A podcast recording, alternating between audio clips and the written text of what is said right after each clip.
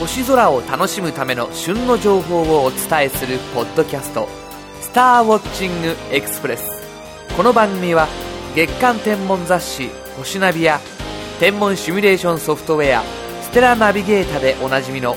株式会社アストロアーツがお送りします。さて、暑い日が続いていますね。残暑お見舞い申し上げます。この残暑お見舞いの残暑って具体的にはどの期間を指すのか、なんとなくおぼろげだったので調べてみると、二十四節気の立秋、8月8日からだいたい8月末までを指すようです。となると、今年のように梅雨明けが大幅に遅れてしまった場合、その夏のほとんどが残暑、すなわち残り物の夏みたいで、なんだか気に入らない気分になってきます。ともあれ、残り物だろうがなんだろうが夏は夏ということで、暑い季節ももうすぐ終わってしまいますから、この夏やり残したことがある方は早めにやっちゃいましょう。今週の星空情報。夏至はとっくに過ぎたものの、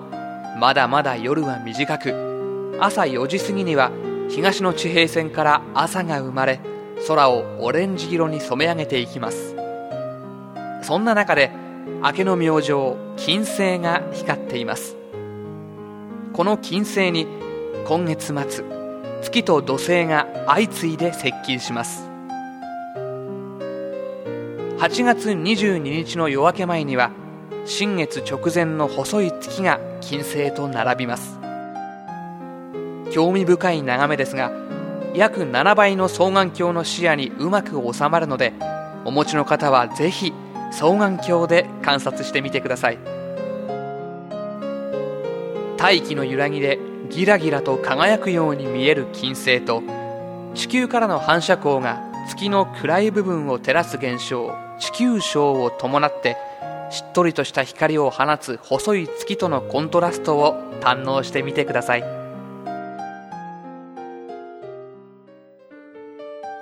明け方の東の空で目立っている金星のすぐそばでは、土星が金星に負けじとゼロ等級で光っています。8月8日以降、明け方の空に映った土星はゆっくり高度を上げてきており、金星とすれ違う27日の夜明け前に大接近します。その間隔はなんと 0.2 度。金星が明るいため、肉眼では2つに分かれて見えるかどうか際どいほどの大接近となります。22日は月との接近、27日は土星との接近、金星が主役を務める大接近症。早起きに自信がある方は、日の出前の惑星観察がおすすめです。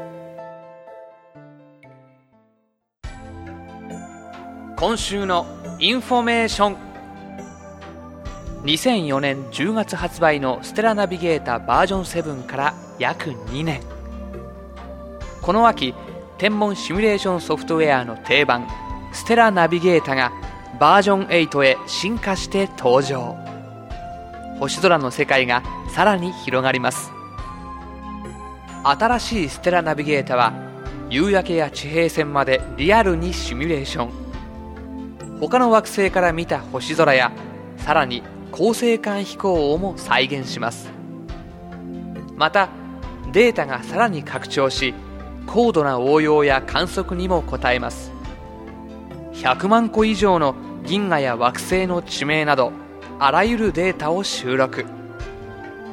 そしてプラネタリウム番組などのデータを随時ネットから配信。オリジナル作品の投稿も可能になります。